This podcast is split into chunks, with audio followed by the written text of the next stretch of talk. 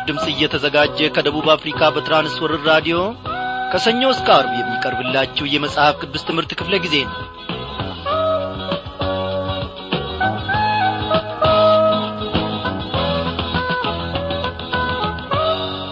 ያለፉትን ቀናት ሁሉ እግዚአብሔር አምላካችን በቸርነቱና በበጎነቱ እየመራን እነሆ ለዚህች ለተወደደች ምሽት አድርሶናል እግዚአብሔር አምላካችን ለዘላለም ስሙ ይክበር ይመስገን። ነፍሳችን በርሱ ላይ ታምናለች እርሱንም ደግሞ ተስፋ ታደርጋለች። ወዳጆቼ የመረጠን እግዚአብሔር ይባረክ። ልዑል ከማደሪያው ስሙ ለዘላለም ከፍ ከፍ ይበል እያለን እኖ የዕለቱን ዝግጅታችንን ስንጀምር ደስ እያለን ነው። ባላችሁበት ስፍራ ሆናችሁ ይህንን የራዲዮ መልእክታችንን ስታዳምጡ በእውነት እግዚአብሔር በባርኮቱና በበረከቱ እንደሚጐበኛችሁ እኛ ባለሙሉ ተስፋዎች ነን። እግዚአብሔር እነሆ ለእያንዳንዳችን በዚህች ምሽት የሚሆነውን መንፈሳዊ ማድ ሰንቆልናል። ለዚህም ደግሞ እርሱ ይመግበናል። ስሙ ይክበር ይመስገን ከማለት ወደ ኋላ አንልምና ጌታችን በዛሬውም ምሽት እንደ ልማዱ ደግሞ ይመራናል። እግዚአብሔር በዚህች ምሽትን እንግዲህ የሚያስተምረንን ለማዳመጥ የተዘጋጀ ልብን ይዘን እንቅረብ። እግዚአብሔር በእውነት ለእያንዳንዳችን ይናገረናልና። እንደ ወትሮ ሁሉ እስቲ ዝማሬን ጋብዛችሁ።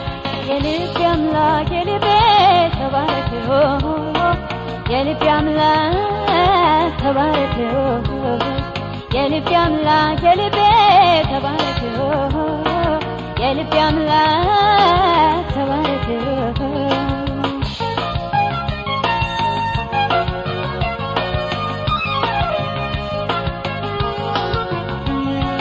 ጠልሆን ክልኝ እንደ አበባ በኩል እንደ ሊባኖስ በቤት ሰደድኩኝ እንደ ወይራ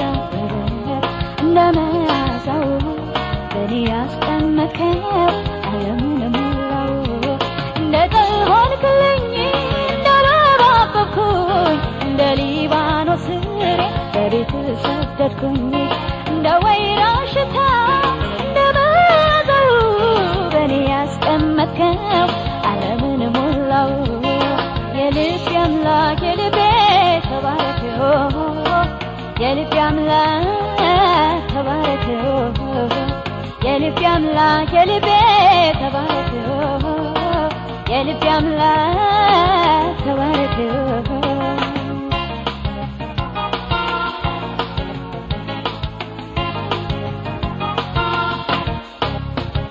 እንደ ዘንባባ ዛፍ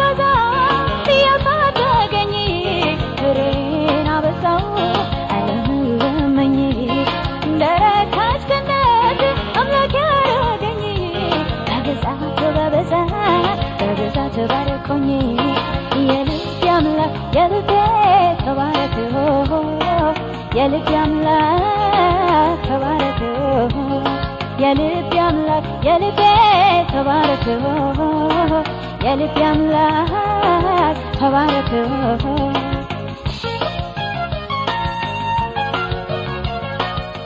እግዚአብሔር ስለዚህ ዝማሬ ይክበር ይመስገን። አምላካችን የልባችንን አዋቂ አምላክ ነው ሊሊ በዚህ ዝማሬ ስላገለገለችን እግዚአብሔር ይባርካት እያልን ወደ ዕለቱ ጸሎታችን እናልፋለን። በሰማይና በምድር ላይ የምትገዛ እግዚአብሔር አባታችንና አምላካችን ሆይ ስላለፉት ጊዜያት ስላለፉት ቀናት ስላለፉት ሰዓታትና ደቂቃዎች ሁሉ ስለ ጥበቃህም ኖ ከቃልህም ማድ ስላስተማርከንና ስለ መገብከን እጅግ አድርገን እናመሰግንሃለን። ከራሳችን እጥረት ከራሳችን ትግል እነሆ በእውቀታችንና በትምህርታችን የተደገፈ ሳይሆን ነገር ግን ከመንፈስ ቅዱስ እገዛ ከአንተም እግዚአብሔር ሆይ ምሕረትና ቸርነት በስቶልን ለዚህች አርብ ምሽት ደግሞ እንድንበቃ ፈቃድ ሆኗል።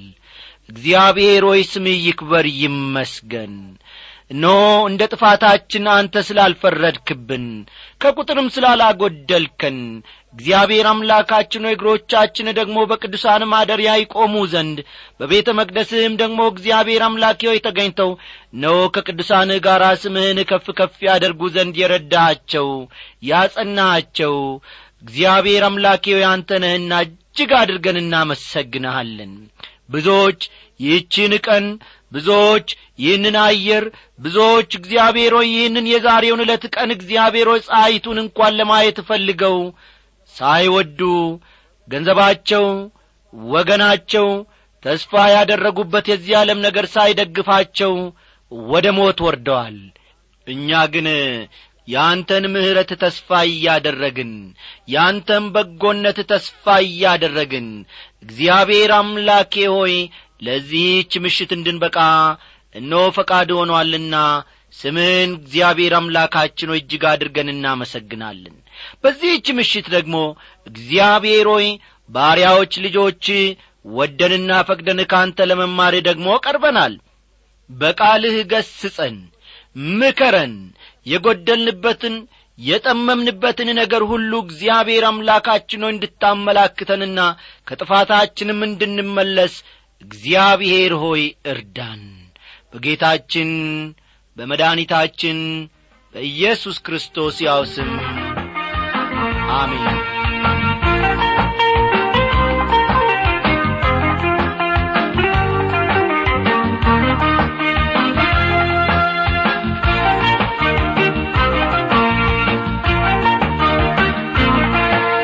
ክቡራን አድማጮቼ ባለፈው ምሽት ክፍለ ጊዜ ጥናታችን ከዕብራውያን ምዕራፍ አሥራ አንድ ስለ እምነት ምንነት ስንመለከት ነበረ።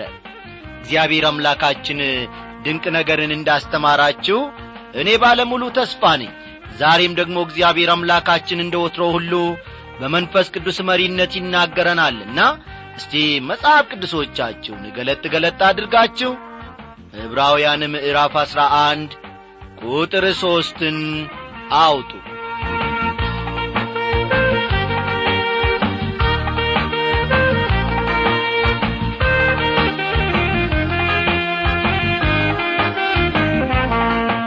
ወዳጆች ለትምህርታችን መጨበጫ ይመቸን ዘንድ ወደ ኋላ መለስ ብለን ከቁጥር ሦስት እንነሳለንና እስቲ የቁጥር ሦስትን ትምህርት ወይም ደግሞ ክፍል ላንብብላችሁ።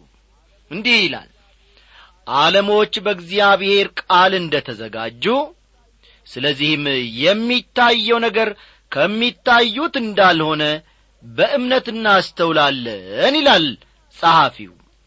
የዚህን ዓለም ወደ ሕልውና መምጣት አስመልክቶ ሁለት ገለጻዎች ቀርበዋል ማለታችንን በትላንትናው ምሽት ክፍለ ጊዜ የጠቀስነውን ታስታውሳላችሁ አንደኛው መላምት ላይ የተመሠረተ ሲሆን ልብ በሉ።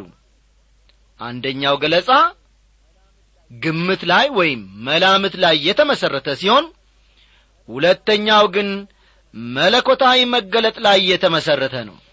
እኛ ግን መለኮታዊውን መገለጥ በእምነት እንቀበላለን። መላምታዊውን ንድፈ ሐሳብ የሚያምኑ ሰዎች የሚቀበሉትም እንዲሁ በእምነት ነው። ከእነዚህም ውስጥ አብዛኞቹ ተቀባይ በማጣት ከጥቅም ውጭ ሆነዋል። ዓለሞች በእግዚአብሔር ቃል እንደ ተዘጋጁ ስለዚህም የሚታየው ነገር ከሚታዩት እንዳልሆነ በእምነት እናስተውላለን ይላል የዚህ የዕብራውያን መልእክት ጸሐፊ። በሌላ መልኩ ይህንን ቃል ዘመናት በእግዚአብሔር ቃል እንደ ተወሰኑ በእምነት እንቀበላለን ብለን መተርጎምም ይቻላል ከዚህ ቀደም ብሎ የእግዚአብሔር ቃል ኀይለኛና የሚሠራ ሁለት ምላስ ካለው ሴፍም የሚበልጥ የተሳለ እንደሆነ ተመልክተን ነበረ። የእግዚአብሔር ቃል የሰውን ሕይወት የመለወጥ ኀይል አለው። አይደለም እንዴ? እኔና እናንተንም ለውጦናል አዎ ይሁን እንጂ ስለ ዓለማት መፈጠር የእግዚአብሔር ቃል የሚሰጠንን ገለጻ የመቀበልም ሆነ ያለመቀበልም ምርጫ አለን።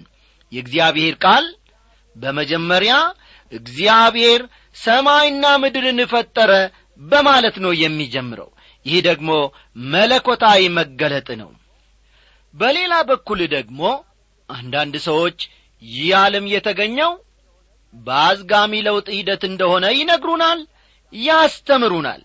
የአዝጋሚ ለውጥ ሂደትን ሳይንሳዊ ለማለት የሚሞክሩ ሰዎች አሁንም ድረስ ቢሆናሉ ሆኖም ሳይንሳዊ አይደለም ይህ ትምህርታቸው። ሳይንሳዊ ቢሆንማ ኖሮ ሁሉም ሳይንቲስቶች በተስማሙበት ነበር። በአሁኑ ጊዜ ብዙ ሳይንቲስቶች በአዝጋሚ ለውጥ ሂደት ማመናቸውን ትተዋል። ምርጫው በፊታችን ነው። መለኮታዊውን መገለጥ መቀበል ወይንም ደግሞ መላምታዊውን ገለጻ መቀበል። በቃ አንድ ጊዜ በአንድ የእንስሳት ቅሪታ አካል ባለበት ሙዚየም ያለው አስጎብኚ እዚያ ስላለው የዳይኖሰር ቅሪታ አካል ለጎብኚዎች ገለጻ እያደረገ እያለ እንዲህ አለ። ይህ ዳይኖሰር በሕይወት የነበረው የዛሬ ሁለት ሚሊዮን ስድስት ዓመታት በፊት ነበር ሲል ገለጻውን መስጠት ጀመረ። ታዲያ ከጎብኚዎቹ አንዱ ሁለት ሚሊዮን ስድስት ዓመታት ስትል ምን ማለት ነው? በማለት ጥያቄውን አቀረበለት። ላስጎብኙ ይኸውም ጎብኚ ሰውዬ ጥያቄውን በጥያቄ አከለና ስድስቱን ዓመት ወዳጄ ሆይ ከየት አመጣኸው? በማለት እንደ ገና ሁለተኛ ጥያቄ አቀረበለት። አስጎብኚውም እኔ እዚህ ተቀጥሬ ስመጣ ሁለት ሚሊዮን ዓመታት ሆኖት ነበር። ይህ ቅሪቴ አካል። አሁን እዚህ መሥራት ከጀመርኩ ስድስት ዓመት ሆኖኛል ለዚህ ነው ሁለት ሚሊዮን ስድስት ዓመታት ብዬ ገለጻውን የሰጠሁት በማለት መልሱን ሰጠ። አያችሁ ወዳጆቼ እንዲህ ያለውን መላምታዊ አስተሳሰብ የሚከተሉ ሰዎች የዚያን ያክል አስቂኝ ናቸው። እምነት በአስተማማኝ መሠረት ላይ ያለ ነገር ነው። ስለ ዓለማት መፈጠር ያለኝን አመለካከት የተቀበልኩት በእምነት ነው በማለት ስናገር አስተማማኝ መሠረት አለኝ ማለቴ ነው። ሲመቸኝና ሳይመቸኝ እንደ ሳይንቲስቶቹ አመለካከቴን በየጊዜው እኔ አበባ አልለውጥም። እግዚአብሔር ወገኖቼ ሰማይና ምድርን ፈጠረ። በቃ ቃሉ ደግሞ ዘላለማዊም እውነትም ነው። አሁን ደግሞ የምንመለከተው ስለ ግለሰቦች እምነት ይሆናል። ለመንደርደሪያ ያክል እንዲሆነን ካምፕቤል ጂ ሞርጋን ከተናገሩት አንድ ጥቅስ እንድንመለከት እፈልጋለሁ። የሕይወት ውጣ ውረድን የምንቋቋመው በእምነት እንጂ በጥርጥር አይደለም። በየጊዜው በተስፋ እየደመቀ እንጂ በተስፋ መቁረጥ እየጨለመ የሚሄድ መሆን የለበትም።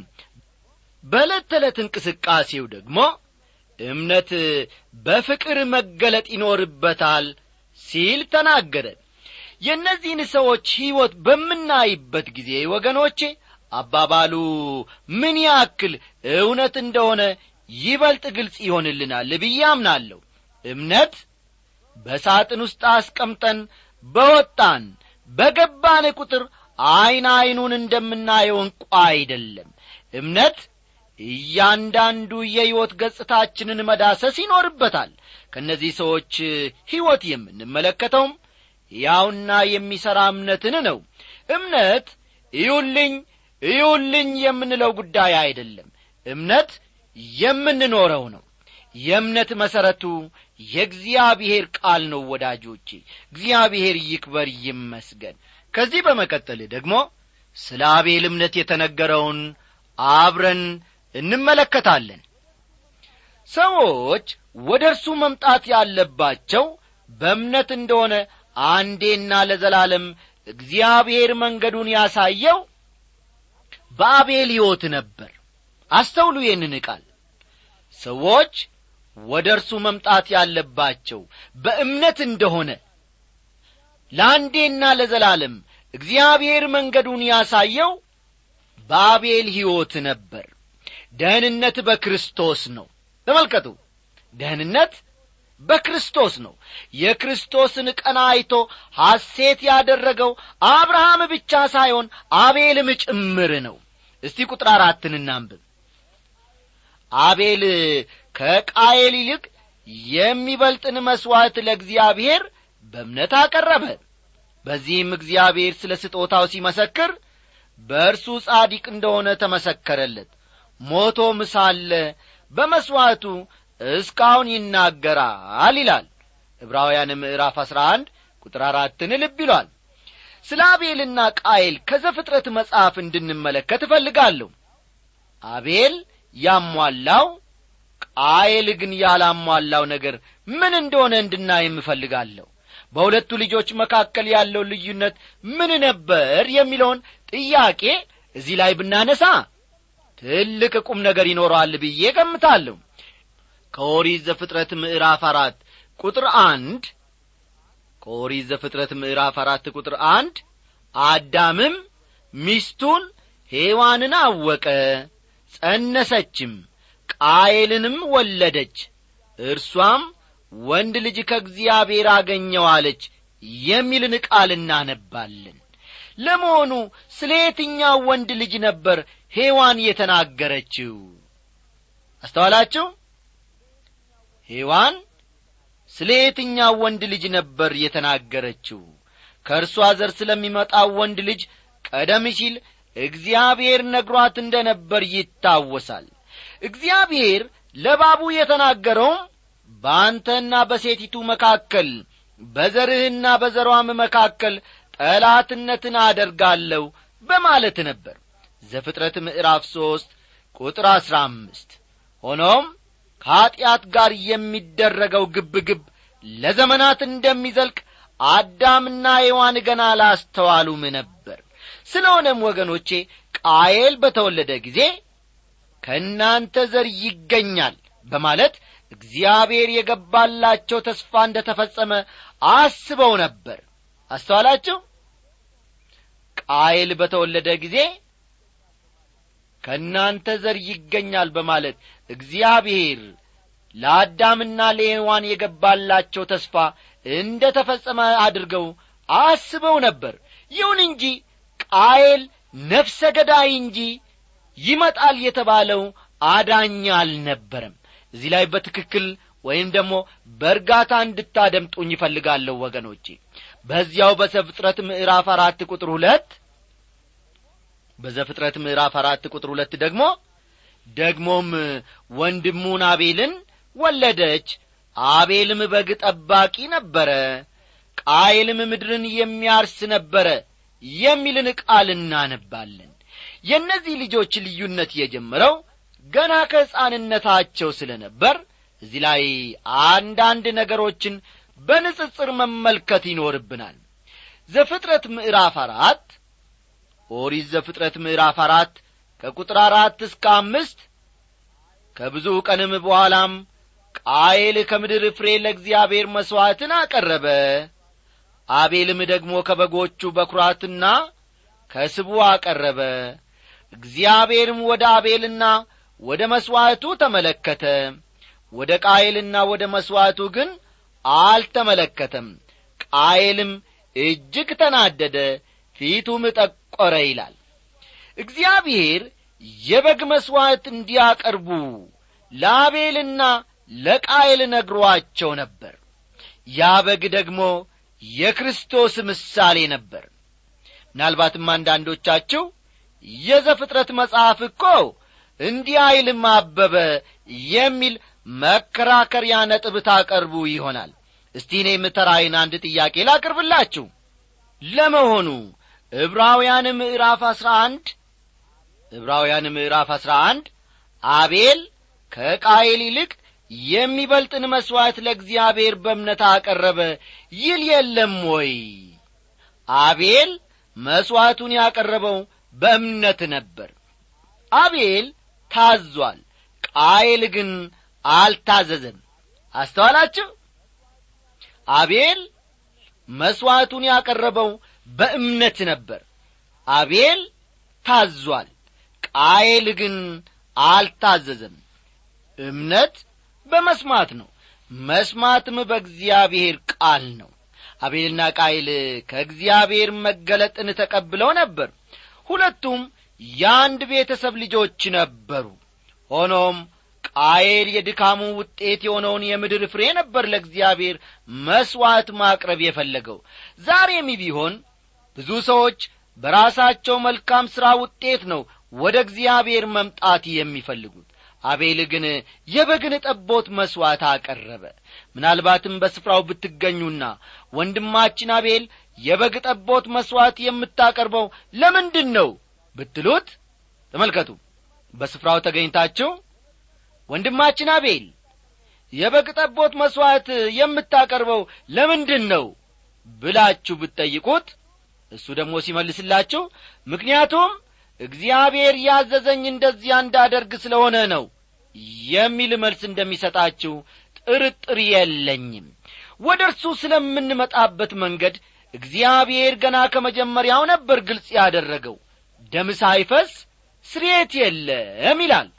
ኀጢአተኞች መሆናችንን በማመንና ለኀጢአታችንም ዋጋ መከፈል እንዳለበት በማመን ወደ እግዚአብሔር እኔና እናንተ መምጣት አለብን። የበግ ደም መሥዋዕት ማቅረብ አስፈላጊ ሆኖ የተገኘውም በዚህ ምክንያት ነበር በዚያን ሰዓት። የበግ መሥዋዕት ማቅረብ ኀጢአትን ያስተሰርያል ማለት ሳይሆን የበግ መሥዋዕትን ማቅረብ ኀጢአትን ያስተሰርያል ማለት ሳይሆን በጉ ወደ ፊት የሚመጣው የክርስቶስ ምሳሌ መሆኑን ለማመልከት ነው እርሱ የዓለምን ኀጢአት ሁሉ የሚያስወግድ የእግዚአብሔር በግ ነው ይላል ቃሉ። እስቲ አሁን ደግሞ ቀጠል አድርገን የሄኖክን እምነት ከቁጥር አምስት እንመልከት። ሄኖክ ሞትን እንዳይ በእምነት ተወሰደ እግዚአብሔርም ስለ ወሰደው አልተገኘም። ሳይወሰድ እግዚአብሔርን ደስ እንዳሰኘ ተመስክሮለታልና ይላል። ስለ ሄኖክ ለመጀመሪያ ጊዜ ተጠቅሶ የምናገኘው በኦሪት ዘፍጥረት ምዕራፍ አምስት ነው። የአዳም የትውልዱ መጽሐፍ ይህ ነው። እግዚአብሔር አዳምን በፈጠረ ቀን በእግዚአብሔር ምሳሌ አደረገው። አዳም አንድ መቶ ሰላሳ ዓመት በሆነው ጊዜ ሴት የሚባል ልጅ ወለደ። በኋላም አዳም ሞተ። ሴትም ለራሱ ልጅ ከወለደ በኋላ ሞተ። ሁሉ በአዳም ይሞታሉ ማለትም ይኸው ነው። ከዚያ ጊዜ አንስቶ እስካለንበት ዘመን ድረስ ሂደቱ ይሄው ነው። የሰዎች ሕይወት በሞት መጠናቀቁ ያለና የነበረ እንጂ አዲስ ነገር አይደለም። ሆኖም ስለ ሄኖክ የምናነበውም ከዚሁ የዘፍጥረት መጽሐፍ ነው። እንዲህ ይላል ሄኖክም ወለደ ያሬድም ሄኖክን ከወለደ በኋላ የኖረው ስምንት መቶ ዓመት ሆነ። ወንዶችንም ሴቶችንም ወለደ። ያሬድም የኖረበት ዘመን ሁሉ ዘጠኝ መቶ ስድሳ ሁለት ዓመት ሆነ። ሞተም። ሄኖክም መቶ ስድሳ አምስት ዓመት ኖረ። ማቱሳላንም ወለደ ሄኖክም አካሄዱን ከእግዚአብሔር ጋር አደረገ። ማቱሳላንም ከወለደ በኋላ የኖረው ሁለት መቶ ዓመት ሆነ። ወንዶችንም ሴቶችንም ወለደ። ሄኖክም የኖረበት ዘመን ሁሉ ሦስት መቶ ስድሳ አምስት ዓመት ሆነ። ሄኖክም አካሄዱን ከእግዚአብሔር ጋር ስላደረገ አልተገኘም። እግዚአብሔር ወስዶታልና ይላል። ዘፍጥረት ምዕራፍ አምስት ከቁጥር አሥራ ዘጠኝ እስከ አራት ያለውን መመልከት ይቻላል እነዚህ ሰዎች ሁሉ ልጆች መውለዳቸውን እንጂ ስለ ሕይወታቸው ምንም የምናውቀው ነገር የለም። ከእነዚህ ሰዎች ሁሉ የአንዱ ስም ብቻ ነው ጎላ ብሎ የወጣው የያሬድ ልጅ ሄኖክ። ስድሳ ዓመት ከኖረ በኋላ ሄኖክ ማቱሳላ የሚባል ልጅ እንደወለደ ከዚህ ከክፍሉ ተነግሮናል።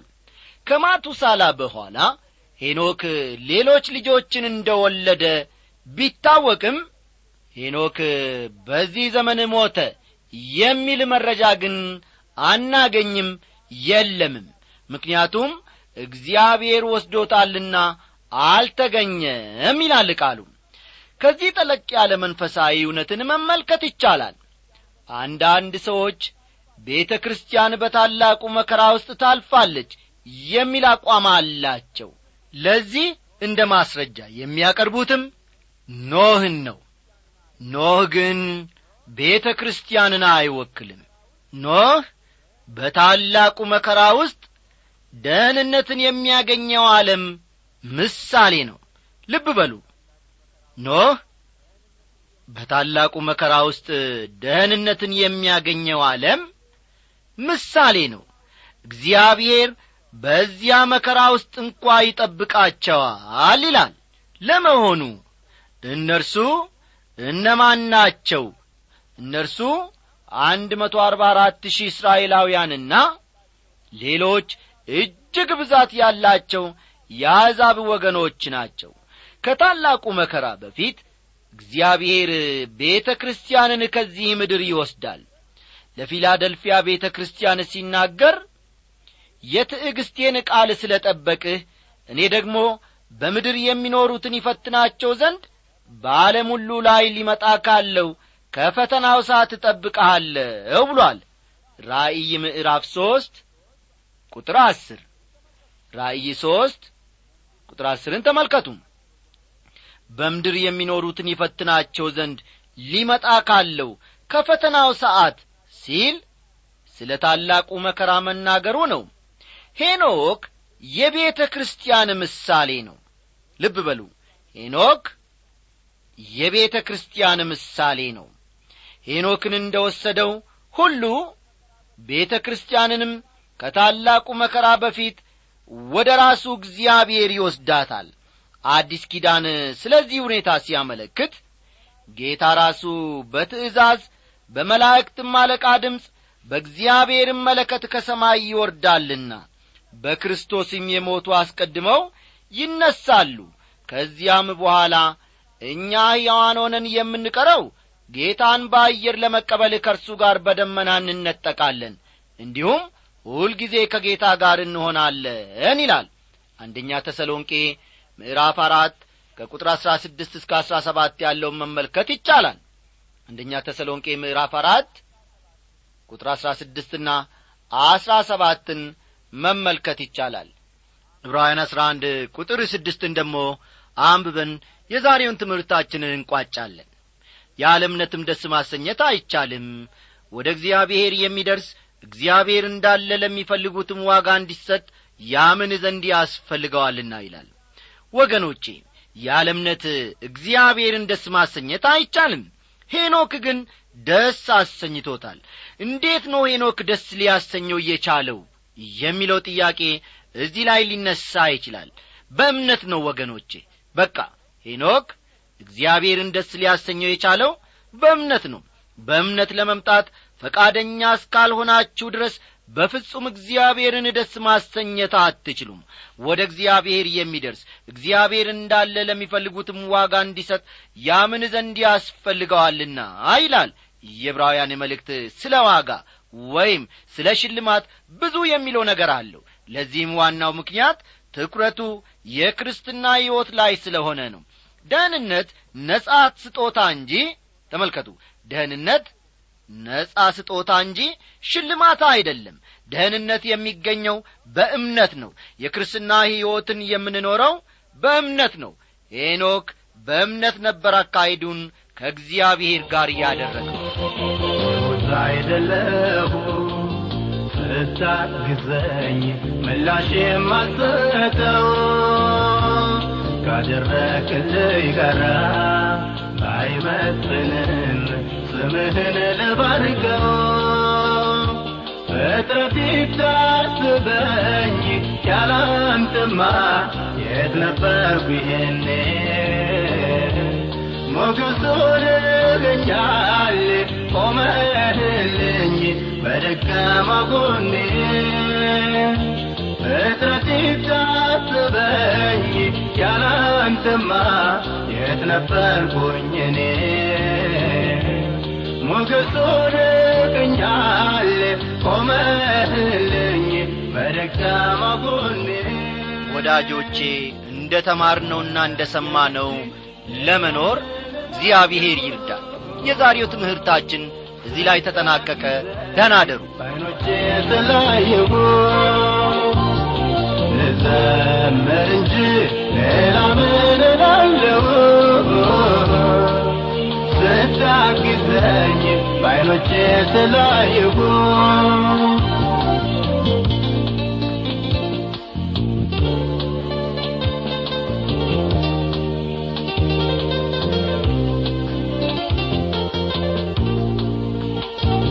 ተመስገን ተመስገን ተመስገን እላለሁ።